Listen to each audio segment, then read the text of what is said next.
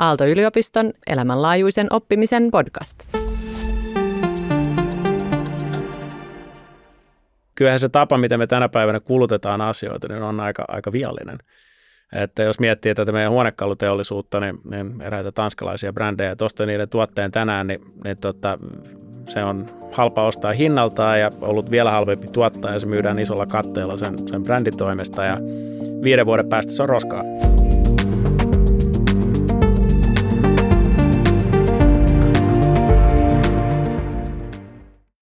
Tervetuloa osaamisen aalloilla podcastin pariin. Tässä elämänlaajuisen oppimisen podcast-sarjassa vieraat eri aloilta kertoo omista oivalluksistaan ja tärkeimmistä opeista elämänsä käännekohdissa.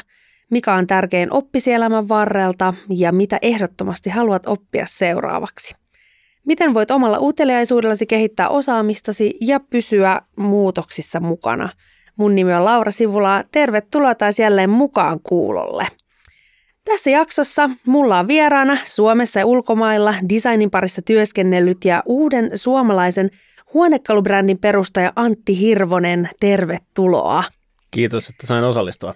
Ehdottomasti. Ja hei, ennen kuin nyt mennään mihinkään tarkempiin kysymyksiin, niin kerropa nyt vähän tästä teidän huonekalubrändistä. No me itse asiassa aloitettiin aika nöyrällä ambitiolla, joka oli sellainen, että yritetään määrittää Suomi-designi uusiksi. Että meillähän on aivan loistava perintö maailmalla ja tämä kauppakorkean rakennuskin on hyvä esimerkki siitä, että miten hienoja juttuja ollaan tehty, mutta tämä Suomi design maailmalla hyvin usein mielletään modernismiin, että Alvar Aalto ja hänen jälkeen tullut erittäin erittäin lahjakas sukupolvi määritti sen, että miksi Suomi design yleensä mielletään. Mutta meidän mielestäni se perintö on tosi hieno ja en missään nimessä niin väheksy mitään siihen liittyvää, mutta tota, kyllä me ollaan oltu aika paljon siinä samassa tilassa jo pitkään. Että jos mietitään viimeisen 50 vuoden ajalta, niin eipä tästä Suomen designista niin paljon ole semmoisia uusia kiinnostavia juttuja tullut, ja samalla kun vertaa sitten vaikka Tanskaan, niin se on ihan huikeaa, että kuinka paljon sieltä on kasvanut, niin meidänkin alalta oli yli 100 miljoonan euron liikevaihdolla toimivia yrityksiä. Että meille tuli semmoinen fiilis, että kysyntää olisi, ja meillä on kaikki eväät siihen, niin miksei tehtäisi. Siinä onkin tota, hyvä ja kunnianhimoinen tavoite. Ja sä oot työskennellyt lähes sun koko uran design-tuotteiden parissa muun muassa Lontoossa, Hongkongissa ja sä oot palannut nyt muutama vuosi sitten Suomeen yrittäjäksi. miten tämä työskentely ulkomailla on vaikuttanut sun omaan käsitykseen suomalaista designista? Sä mainitsit jo, että, että ehkä olisi päivittämisen varaa, niin, niin miltä se tavallaan näyttäytyi sitten sieltä ulkomailta katsottuna? No mun mielestä se ehkä lähtee siis Suomen maabrändistä on hyvä alkaa ehkä tarkastelemaan sitä, että että tota, silloin kun itse 2007 lähti ulkomaille, niin ää, jos silloin olisi sanonut, että muutetaan takaisin Helsinkiin, niin kaikki olisi ollut vähän, että no okei, okay, että hmm, okei, okay, no onnea matkaa. Mutta nyt sitten kun sanoi, että, että 2019, että muutetaan takaisin Helsinkiin, niin kaikki olisi että wow, että tota, me tullaan varmasti käymään. Ja toki ikä ja elämäntilanne ja toki me kaikki vanhennutaan ja, ja ystävät myös vanhenee itse ei onneksi hirveästi, mutta tota, kuitenkin niin, niin vaikuttaa, että se skandinaavinen hyvinvointimalli ja, ja se, että miten me elämme, niin siinä on niin monta tosi tosi hyvää juttua. Ja samalla se liittyy myös tuohon designiin, että, että se, että miten skandimalli ja skandinaavinen elämänmalli, tiedän, että Suomi ei ole Skandinaavia, mutta kuitenkin, että, että tota, miten pohjoismainen hyvinvointimalli toimii ja, ja neljä vuoden aikaa ja, ja tavallaan, että, että liittyy ehkä vähän siihen suomalaisuuteen, että joku miettii, että, että miksi suomalaiset ovat maailman onnellisin kanssa, mikä tietysti kuulostaa meidän mielestä usein Suomessa niin hieman hassulle, niin omasta mielestäni se on siitä, että, että, että, että me tavallaan, tavallaan tiedetään, että missä vaiheessa meidän tulee olla tyytyväisiä. Että missä vaiheessa sulla on kaikki elämän jutut semmoisessa balanssissa, että tavallaan se rajahyöty, kun kansantaloustermeillä, niin, niin ei niin kuin lisäisi sun onnellisuutta hirveästi. Ja tota, siitä lähtökohdasta ehkä niin kuin koko suomalaisuutta ja sitä kautta myös niitä tätä niin kuin designin paikkaa ja muuta, niin, niin itse ajattelee. Ja hei, Suomi onkin aika mielenkiintoinen maa siinä mielessä, että meillähän on ihan kauheasti semmoista hyvää arkidesignia. Tämä on semmoinen asia, mihin ainakin omat ulkomaalaiset vieraat kiinnittää paljon huomiota, kun he käy Helsingissä, että miten hyvin täällä on muotoiltu Itse asiassa kaikki. Ihan niistä astioista, mitä me käytetään arkiruokailuun, mikä löytyy kaikkien ihmisten kotona. Ähm, meidän palvelut on, on designattu niin, että ne on intuitiivisia. Äh, kaikessa on tietty semmoinen punainen, punainen lanka, niin, niin ootko tästä samaa mieltä, että se voisi itse asiassa siihen onnellisuuteen tietyllä tavalla kontribuoida, että se design onkin läsnä meidän arjessa aika vahvasti? No tähän on hyvä tämmöisistä arjen kokemuksista huomioida, että, että kuusi vuotta Englannissa asuneena, niin, niin siellä ei tunneta käsitettä tiskiharja. Että se hygieniakäsitys on muutenkin vähän erikoinen, mutta tota, kaikki tiskit hoidetaan semmoisella sienellä. Ja sitten se sieni muhii aina siinä lavuaarin vieressä hieman kosteena niin kuukausia ja sitten jossain vaiheessa sitten vaihdetaan uuteen. Mutta pitää mun mielestä paikkansa, että kyllä meillä on jotain tämmöisiä arjen oivalluksia. Tai juustohöylä on toinen hyvä esimerkki, että niitäkään ei hirveästi tuo kansainvälisesti tunneta, mutta se on aivan loistava keksintö. Mä voin paljastaa, että mä itse asunut neljä vuotta Skotlannissa ja mä edelleenkin näen painajaisia siitä, että kylppärissä on, on tuota lavuaarin päällä kaksi erillistä hanaa, jotka on... No, jotka on niinku... hyvä, joo. Että käännät niin kummasta oikein vasen, se on kylmä ja Mutta sitten mulle selitettiin, että sitä kuuluista lavuaria käyttää niin, että sä laitat tulpaan sinne pohjalle ja täytät sen ja käytät sitä lavuaria niin kuin sitä lämmintä vettä siellä pesemiseen, mutta mä en ole vielä tähänkään päivään asti ihan keksinyt, että miten sen pitäisi käytännössä sitten toimia. Mutta hei, takas suomalaiseen muotoiluperinteeseen. Tota, mitä oppeja tai, tai arvoja sä, sä löydät sieltä suomalaisesta muotoiluperinteestä? Vaikka puhuttiin siitä, että vähän pitäisi päivittää, niin kuitenkin siellä on joku tavallaan semmoinen aika niin kuin makea ydin ää, kuitenkin olemassa. Niin mitkä on niitä semmoisia asioita, mitä sä tuot siihen omaan työhön ja, ja teidän huonekalubrändiin? No mehän ollaan mun mielestä aina oltu hyviä, niin, niin rakentamaan ensisijaisesti kaikesta siitä, mitä meillä täällä jo on. Et jos mietitään suomalaisen designin klassikkoja ja, ja muuta, niin useinhan ne on rakennettu puusta ja usein ne on rakennettu koivusta ja toki on jotain metallisiakin juttuja, jotka en tiedä mistä se alkuperä on, mutta me ollaan aina ollut aika hyviä niin hakemaan inspiraatiota ja raaka-aineita paikallisuudesta. Ja tietysti tässä meidän omassa liiketoiminnassa, niin se oli kaiken lähtökohta, että me haluttiin käyttää paikallisia raaka-aineita ja paikallista valmistusta – ja siitä rakentaa sitten meidän koko mallisto ja oikeastaan koko meidän yrityksemme ydin. Onko sinulla joku ö, tietty arkkitehtuurin tyyli tai joku design-filosofia, joka sinua eniten kutkuttelee ja kiinnostaa tässä suomalaisessa muotoiluperinnössä? No suomalaisuudessa tietysti niin kyllä se modernismi on niin mahdoton sivuttaa, että miten upea se perintö on. Ja sanotaan, että aina kun menee käymään vaikka tuo Paimio Parantolassa, niin on se vaan siis niin uskomaton. Se on ihan taideteos se koko rakennus, että lähtien niin kuin oven kahvoista ja, ja kraanoista ja lavuaareista. Ja että se koko homma, että mitä sanotaan, se on niin kuin total work. Ja että kaikki on tehty sitten niin Alvar Aallon mukaan ja, ja hänen piirustusten mukaan – mutta se, mikä itseäni kiehtoo enenevissä määrin ja oikeastaan liittyy tähän meidän brändiin, on brutalismi. Ja brutalistisen arkkitehtuurin ihanteet ja, ja tota, betonia. Et mun mielestä design-ikoneita ja tulevaisuuden klassikkoja ei tehdä sillä lailla, että yritetään tehdä sellaista hommaa, mikä miellyttää kaikki, vaan pitää vähän aina repästä ja katsoa sitten, että, että, että onko niistä sitten tulevaisuuden klassikoiksi ja, ja miten niitä mielletään sitten. Niin, mutta että kun tavallaan omalla rahalla alkuperin, alkuperin lähdettiin rakentaa firmaa, niin todettiin, että jos yritetään pelaa liian varman päälle, niin silloin yleensä ei tule mitään sellaista, mikä tota, sitten tulee oikeasti kestämään aikaa. Onko sitten jotain sellaisia asioita, mitä sä oot maailmalta tuonut mukanasi ää, liittyen designiin, jotain semmoista, mikä vaikuttaa esimerkiksi teidän huonekalubrändiin?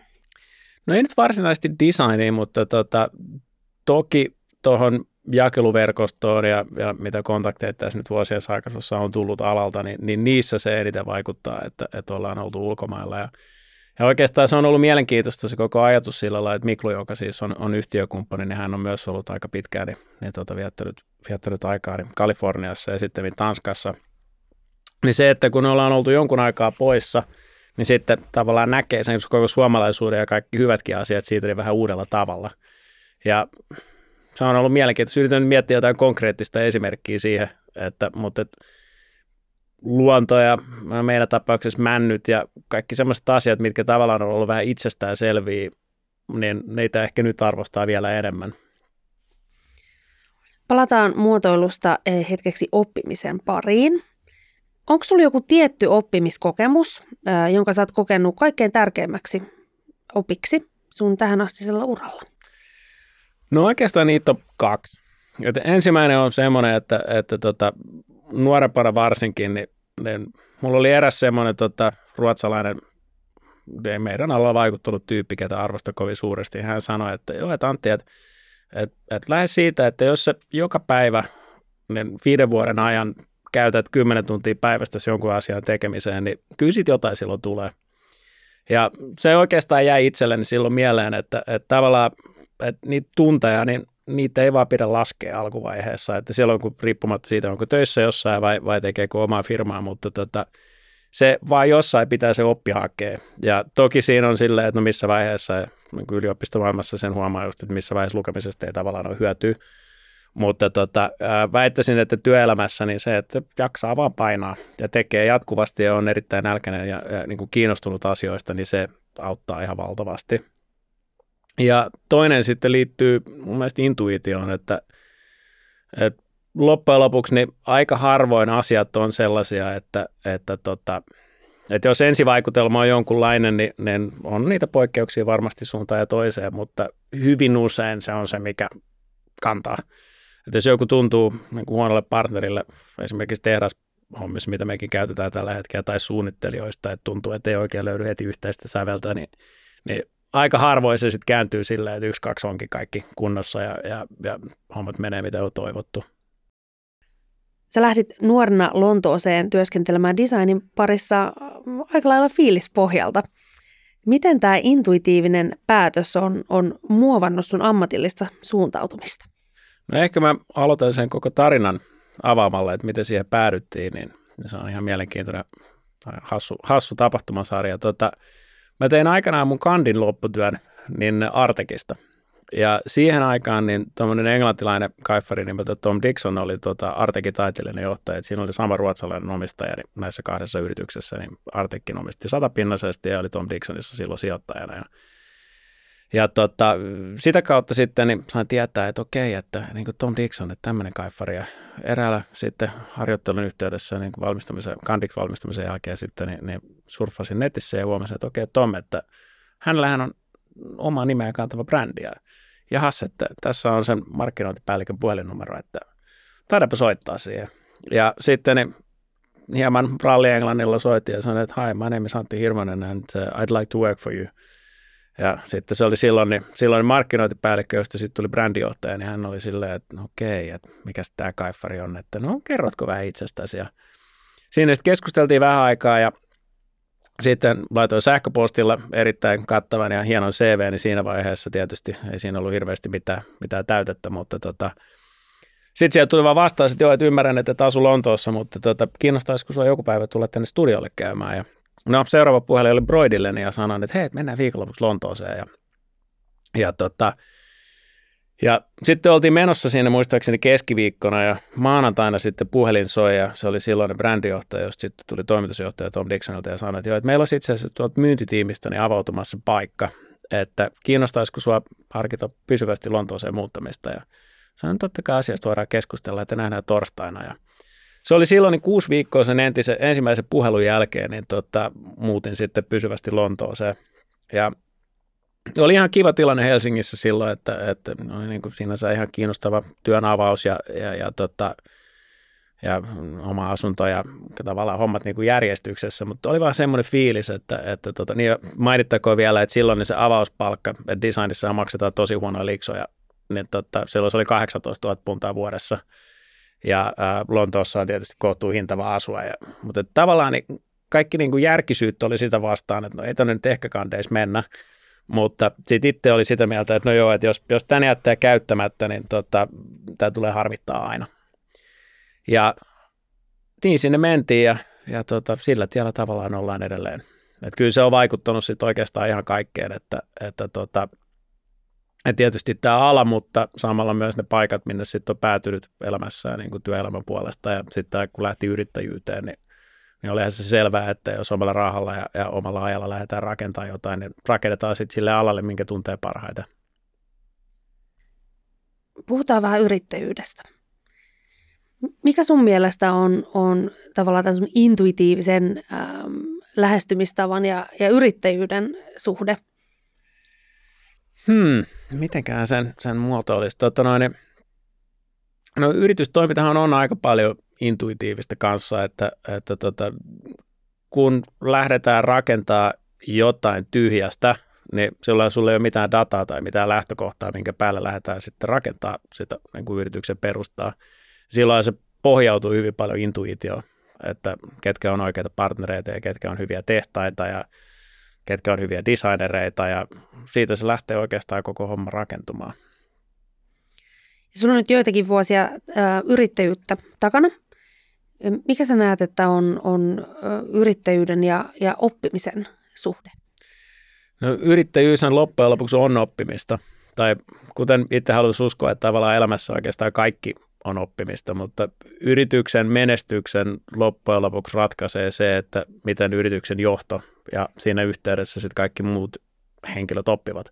Että mikä heidän kehityskaarensa on, että, että eihän me pystyttäisiin rakentamaan samalla tai niin menestyvää liiketoimintaa sillä lailla, että meillä on tavallaan alun perin niin jonkunlainen mindset ja, ja sitten – että jos ei sitä kehitettäisi ja käännettäisi takkia monta kertaa prosessin aikana jossain asioissa, tietenkin on ne foundation tai niin kaikkein tärkeimmät asiat, mitkä ovat ja pysyy, mutta tota, esimerkiksi verkkokauppa on semmoinen asia, missä itse niin tällä viikolla käänsi täysin takkini, että olin sitten mieltä, että joo, joo, että ei d mutta nyt sitten todettiin, että no itse asiassa kyllä meidän kannattaakin tehdä, mutta aika pienemmällä investoinnilla, mitä alun perin on mietitty. Mutta se on jatkuvaa oppimista ja siihen niin kaikki asiat, ne joko lentää tai kaatuu, että, että onko niissä, niin tota, miten johto kehittyy ja miten kaikki muut siinä kehittyy sen yrityksessä sen yhteydessä. Mitä sä näet, että on isoimpia haasteita muotoilualan yrittäjänä? Rahoitus. Ja se oikeastaan liittyy niin tota, mun mielestä osittain tähän suomalaisuuteen, että, että tota, nämä meidän alan keissit, niin ne ei sovi tuohon VC-maailmaan kovin hyvin.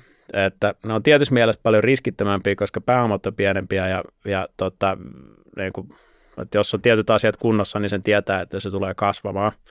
Mutta se on mun mielestä myös meidän tärkein ero Tanskaan, että jos miettii, että siellä on valtion fundit, jotka toimii aika lailla VC-lailla, mutta sijoittaa enemmän luoviin aloihin, kun sitten Suomessa kaikki on tavallaan viritetty siihen tekkimaailmaan ja siihen, että kaikista firmoista niin pitää tulla niin kuin unicorneja ja, ja totta, että niiden pitää olla valtavan skaalattavia.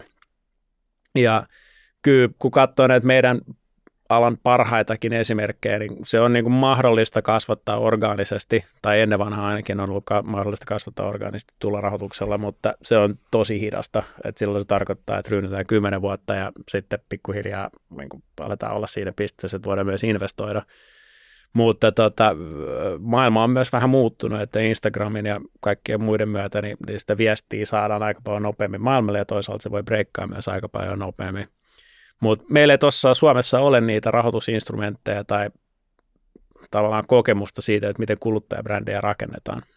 Niin tota, kun mietitään näitä meidän alan parhaiten kasvaneita firmoja, on se sitten muuta tai on se Hei tai on se Antradition tai niin tämmöisiä firmoja, mitkä on oikeasti kasvanut meidän alalla siis ihan niin kuin isoiksi, niin kyllähän niihin kaikkiin on siis, että sulla sul on niin kuin paras idea ja hyvä tiimi siellä taustalla – mutta niihin on siis kaadettu ihan oikeasti rahaa kanssa. Että jos mietitään, että pitää käydä tekemässä X määrää aina vuodessa niin kuin kansainvälisiä tapahtumia ja messuja ja, ja samalla tietysti luoda markkinointiässettejä ja kaikkea muuta, niin siihen vaan menee tietty määrä fyrkkaa ennen, ennen kuin se alkaa sitten kantamaan.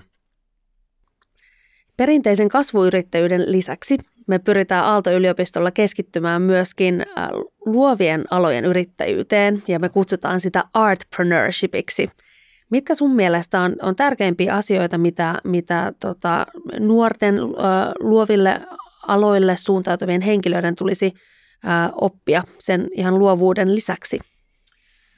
Oikeastaan kaksi asiaa. Et ensimmäinen on, on coachaus. Et jos sitten miettii kanssa, että, että aina on ollut unelma siitä, että olisipa makea joku päivä olla yrittäjä, mutta tota, jos sitä olisi lähtenyt tekemään hieman aikaisemmin, niin olisi ollut hyvä, että olisi ollut ihmisiä, jotka ovat tehneet sitä ennen minua niin jonkin aikaa, jos pystynyt antaa pikkasen neuvoja. Ja toinen on sitten se, että, että rahoituksen saanti ja sen tärkeys ja koko se homma, että, että miten rakennetaan kiinnostavia rahoitusdekkejä ja ketkä on niitä instansseja, ketkä voi tämmöistä niin retail-vetosta tai niin kuluttajabrändivetosta hommaa lähteä rahoittamaan ja miten heitä lähestyy ja mitkä on ne jutut, mitkä heitä kiinnostaa. Mitä sä näet, että onko tässä haasteena tietynlainen ehkä, ehkä semmoinen suomalainen teknologiauskovaisuus, että usein kun puhutaan vaikka startupeista tai scaleapeista, niin, niin se odotusarvo on, että siellä on jotain skaalautuvaa alusta liiketoimintaa taustalla. Se on just näin. Se, se, siitähän se, se on ja, ja tämä niin keskustelu, mitä ollaan käyty muutaman VCn kanssa ja, ja meillä on aivan huikeita sijoittajia jo taustalla, mutta tota, siihenhän tämä koko homma on viritetty Business Finlandista ja kaikista valtion instrumenteistakin lähtien, niin brändivetosta toimintaa on aina vaikeampi perustella.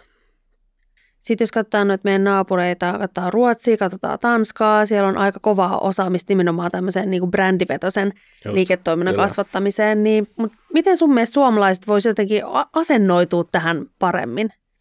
Mun mielestä meillä pitäisi olla enemmän valtion instrumentteja, jotka aktiivisesti sijoittaisi siihen omaan kanssa, että, että tota, kuten mainitsin Tanskassa, niin heillä on siis, siis VCn kaltaisesti toimiva valtion instrumentti tai valtion fundi, joka käyttää veromaksajien rahoja siihen, että hyvin hommiin niin sijoitetaan ja siitä, mitä nyt Crunchbase on tullut selailtua, niin siis he ovat sijoittaneet siis ihan siis viiteen miljoonaan asti sopivan näköisiin startteihin, jotka sitten ovat olleet niin kuin puhtaasti riittäjävetoisia firmoja.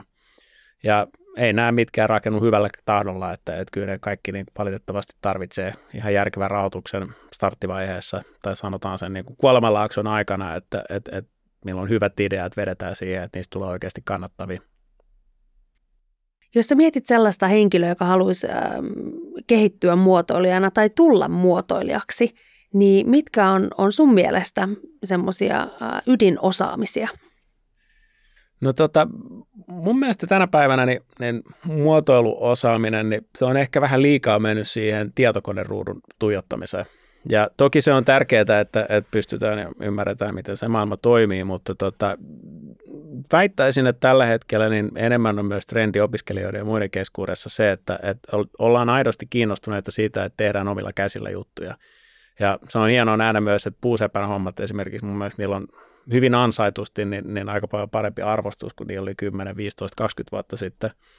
Ja muotoilijoille se tarkoittaa sitä, että, että, tota, että kannattaa tehdä mahdollisimman paljon omilla käsillään ja ymmärtää sitä juttua. Siis meilläkin niin, siis on ollut hyvin, hyvin isoja designer-nimiä, jotka lähettää meille idiksiä ja sitten katsoo, että, että tietääkö se puusta yhtään mitään. Että, että tehdään tämmöisiä muotoja, pystytään tekemään puusta tai että mitkä on toleranssit, mitä niihin tarvii, niin niissä ei ole mitään järkeä. Niin sanoisin, että, että se on erittäin tärkeää niin omin käsin tutustua niihin raaka-aineisiin ja niihin materiaaleihin, minkä kanssa haluaa toimia ja mistä haluaa luoda jotain kiinnostavaa. Jos sä tarkastelet nyt tätä niin kuin suomalaista muotoiluskeneä, niin mikä on sun mielestä kiinnostavinta, mitä siellä tapahtuu tällä hetkellä? No jos yksittäisen homma voisi nimetä, niin tota, ää, avaruus arkkiteerit tekee tuonne Oulun kylään sellaista ihan uskomattoman mielenkiintoisen näköistä painovoimaisella ilmavaihtelulla olevaa rakennusta. Ja mehän ollaan nyt varmaan, en mä tiedä, 20, 30, 40 vuotta, niin avettu siitä, että miten koneellinen ilmavaisto on se homma ja, ja niin päin pois ja niin päin pois. Ja he on menneet ajassa niin sata vuotta taaksepäin ja tehneet semmoisen talon, missä onkin niin hyvin vanhanaikainen painovoimainen ilmavaihto ja raaka-aineet ja kaikki, ja sitten vain niiltä osin, mikä tota, on ollut tarvis, niin vanhoja raaka-aineita niin päivittää, niin he ovat sitten tuoneet niitä tähän päivään. Ja se liittyy myös tuohon niin meidän vannin näkemykseen, että, että tota, sama juttu on ollut meillä, että mun mielestä meillä on ollut niin sata vuotta sitten täysin oikea tapa kuluttaa tavaraa ja ostettu tavaraa, mikä on kestävää. Ja sitten jossain vaiheessa niin globalisaation myötä ja muutenkin ollaan vaan menetetty se suunta. Ja, mutta palatakseni tuohon arkkitehtuurikysymykseen, niin, niin se on muurarimestari ja suosittelen kaikki tutustumaan siihen. Siinä on niin kuin ihan valtavan hienoja juttuja ja oivalluksia, mitä siihen rakennukseen on tulossa. Kyseessä on siis täysin niin kuin asuinrakennus, mutta se on mun mielestä rakennettu niin kuin sopivalla kunnianhimolla ja vanhaa kunnioittaen. Sä mainitsit äh, sen, että, että tota, välttämättä kaikki ne ratkaisut, mitä, mitä tässä viime vuosina on, on kehitelty, on, on kaikkein parhaimpia tai kestävämpiä tai terveellisimpiä. Öm, niin jos miettii sitä, että miten ihmiset on sata vuotta sitten kuluttanut, niin mitä me nykyihmiset voitaisiin siitä oppia? No tietenkään voi sanoa, että, että olen täysin globalisaatio vastainen, kun se on kuitenkin nostanut niin paljon ihmisiä pois köyhyydestä. Mutta, tota, mutta kyllähän se tapa, miten me tänä päivänä kulutetaan asioita, niin on aika, aika viallinen. Että jos miettii tätä meidän huonekaluteollisuutta, niin, niin eräitä tanskalaisia brändejä, tuosta niiden tuotteen tänään, niin, niin tota, se on halpa ostaa hinnaltaan ja ollut vielä halvempi tuottaa ja se myydään isolla katteella sen, sen brändin toimesta ja viiden vuoden päästä se on roskaa. Et sillä ei oikeasti ole mitään arvoa ja se ei ole käyttökelpoinen ja sitä ei pystytä tietyillä toimenpiteillä tuoda enää semmoiseksi kiinnostavan näköiseksi. Ja sata vuotta sitten niin me kulutettiin asioita sillä lailla, että niitä ensinnäkin ostettiin tarpeeseen ja sitten kun tuote oli hankittu, niin sitten oletusarvo oli, että se kestää sata vuotta. Ja mitä se konvertoituu tähän päivään tietysti, niin on se kanssa, että, että, tota, että varsinkin itsen jälkeen tullut niin kuin nuorempi sukupolvi Zeta, niin he mielellään ajattelee sitä, että jos tuotteen ostaa tänä päivänä, niin silloin viiden vuoden päästä, silloin kymmenen vuoden päästä, silloin 20 vuoden päästä joku arvo. Että se ei ole semmoista, mikä heitetään roskiin, vaan että se elää ja ikääntyy sun kanssa ja sitten jos jossain vaiheessa siitä haluaa hankkiutua eroon, niin se ei ole roskaa. Ja mun mielestä se on valtavan hieno niin kuin että jotain osia maailma on kehittymässä myös positiivisempaan suuntaan. Ruotsi on meille erittäin tärkeä markkina-alue ja meillä on paljon ruotsalaisia yhteistyökumppaneita ja suunnittelijoita, eli missään ei väheksy sitä, mutta kyllä he ovat aika paljon ollut syyllisiä tähän, niin kuin, että maailma on mennyt tähän, niin kuin tähän malliin, että syömisen tai niin kuin, huonekaluista esimerkiksi kulutustuotteista on tullut vähän semmoista McDonald'sia, niin kuin roskaruokaa, että, että tätä H&M ja, ja, ja Ikea tietysti, niin ostetaan tuote nyt ja se tyydyttää vähäksi aikaa ja sitten sen jälkeen se pitää päivittää uuteen, koska se ei ollutkaan enää niin hyvä. Ja onko tämä lupaus siitä, että Vaarniin huonekalut on satavuotisia huonekaluja? Oh, se, on, se on just sitä. Että tota, tuossa menee noin sata vuotta Suomessa, että mänty kasvaa siihen mittaan, että, että se on valmis puusepä-teollisuuteen ja meidän lupaus on se, että meidän tuotteet kestää ainakin sen aikaa. Ne tulee olemaan hyvin erinäköisiä sen jälkeen, että mäntyhän on pehmeitä puuta ja siihen tulee jälkiä ja se ikääntyy auringon kanssa ja, ja muuta, mutta sitten tulee vaan paljon mielenkiintoisempia, että me ajatellaan, että sen sijaan, että tuotteet wear out, niin mieluummin wear in, että niistä tulee paljon kiinnostavamman näköisiä vaan, että mitä kovemman elämän he elävät. Onko sinulla vielä joku vinkki tai neuvo, jonka sä haluaisit antaa meidän kuuntelijoille? Um, luottakaa intuitioon. että mikä, tota, mikä aina tuntuu hyvältä, niin menkää ja älkää, älkää pelätkö kovaa työntekoa. Että sitä kautta se vaan tulee. Se oli hyvä vinkki. Kiitos. Ja hei kiitos Antti, että sä jaoit sun tarinan tänään. Kiitos. Ja kiitos myös teille kuuntelijoille. Käykää tutustumassa Aalto-yliopiston elämänlaajuisen oppimisen tarjontaan ja se löytyy osoitteesta aalto.fi kautta LifeWide Learning. Siellä on muun muassa 400 plus kurssia, joiden kautta voit oppia esimerkiksi ää, muotoilua tai jopa intuitiota. Seuraa meidän podia sun suosimassa toistopalvelussa. Jatketaan taas seuraavassa jaksossa mielenkiitosten haastattelujen parissa. Mun nimi on Laura Sivula ja tämä oli Osaamisen aalloilla podcast.